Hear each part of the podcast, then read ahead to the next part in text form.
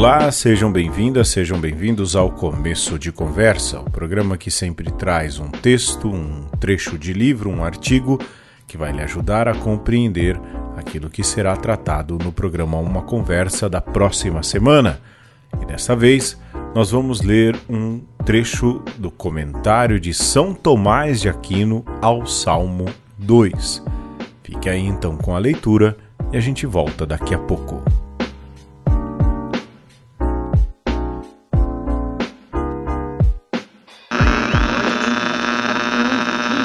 Salmo 2 é um salmo de Davi. Foi por ele composto e trata de seu reinado, imagem do reinado de Cristo, pois Cristo é adequadamente prefigurado por Davi. Dele se diz ser mão forte de Cristo, força de Deus, conforme o 1 Coríntios capítulo 1, versículo 24. Davi tinha um aspecto agradável, Cristo, o esplendor da glória, a quem os anjos desejam contemplar. O salmo diz: Por que bramaram as nações e os povos tramam vãs conspirações? O salmo 2 divide-se em duas partes. Na primeira, descrevem-se as maquinações dos que conspiram contra o reino de Davi e de Cristo. Na segunda, o desbaratamento dos insurretos, aquele, porém, que habita nos céus se ri. Quanto ao primeiro, sabe-se pela história que uma rebelião começa pelo surgimento de um murmúrio entre o povo e depois se recorre ao auxílio de um poderoso para perfazê-la. Daí que se fala primeiro do murmúrio do povo e depois do auxílio dos poderosos. Erguem-se os reis da terra e unidos os príncipes se insurgem. No meio do povo, porém, há alguns menos dotados de razão, impetuosos, enquanto os mais ajuizados são mais cautelosos. Aqueles ao que se rebelarem não se movem pela inteligência, mas mais pelo ímpeto, e por isso se diz bramaram o que é o próprio dos animais, como o bramido do leão é a ira do rei, de acordo com o livro dos Provérbios.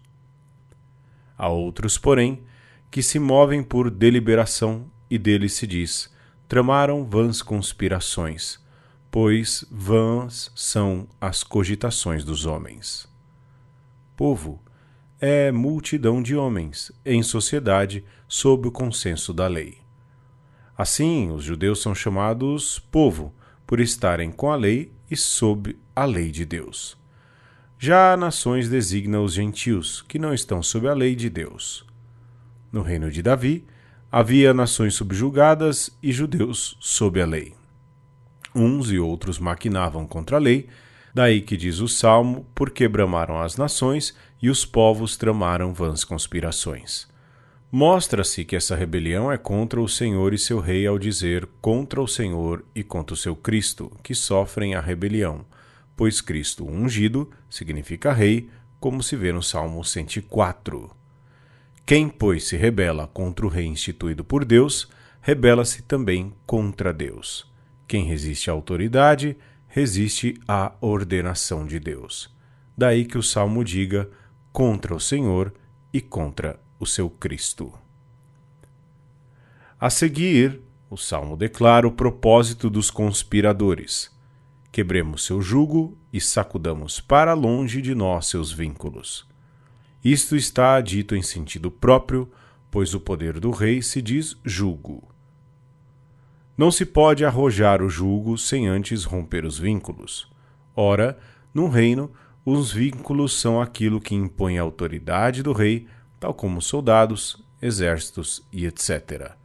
É necessário, portanto, antes de mais nada, desfazer esses vínculos e então remover o jugo. Em sentido espiritual, em Cristo há o julgo da lei da caridade. Meu jugo é suave e o meu fardo é leve. E também os vínculos das virtudes, esperança, fé e caridade. Pondo empenho em conservar a unidade de espírito no vínculo da paz. E ainda diz o eclesiástico: seus vínculos são os laços da salvação. Não pode, pois, a consciência do homem subtrair-se ao jugo da lei de Cristo, sem antes romper os vínculos. É o que fazem aqueles que dizem a Deus: Aparta-te de nós, não queremos conhecer os teus caminhos, conforme o livro de Jó, ou daquele de quem se diz em Jeremias: Desde o início arrojaste o jugo e quebraste os vínculos, e dissestes: Não servirei. Ao dizer aquele que habita nos céus se ri, o salmo trata da agressão dos conspiradores ao reino de Davi, primeiro de como agridem ao Senhor e, em segundo lugar, a seu Cristo.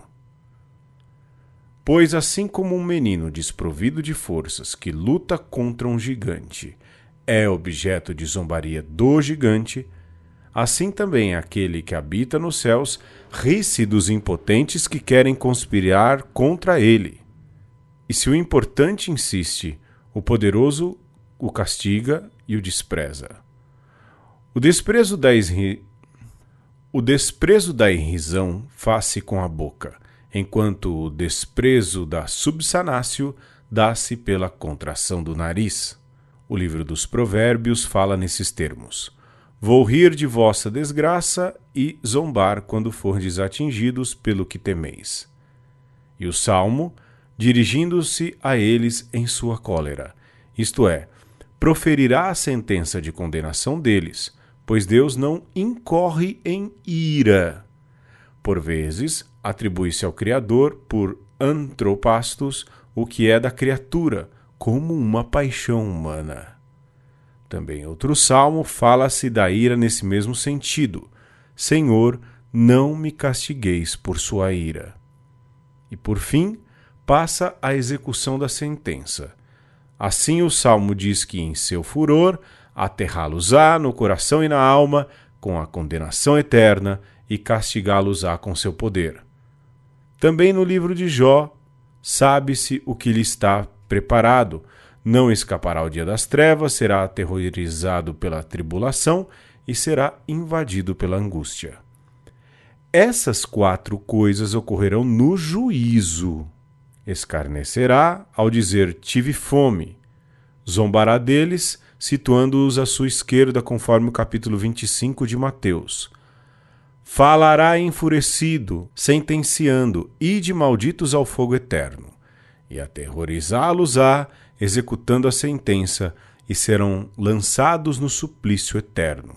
Tudo isso conforme o capítulo 25 do Evangelho de Mateus. Você ouviu o começo de Conversa, o programa que sempre antecede os assuntos a serem tratados no programa Uma Conversa que irá ao ar daqui a uma semana. Dessa vez, nós lemos um trecho do livro Comentário ao Salmo 2 de São Tomás de Aquino. Você pode nos procurar em nossas redes sociais, sempre arroba umconversa, seja no Twitter, no Instagram, no Facebook ou mesmo no YouTube.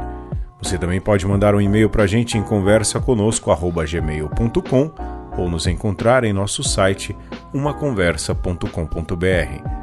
Em todos esses casos, você encontra os caminhos para nos ajudar no projeto de Patrões de uma Conversa, ajudando financeiramente a manter as despesas desse programa no ar. A gente fica por aqui. Até semana que vem.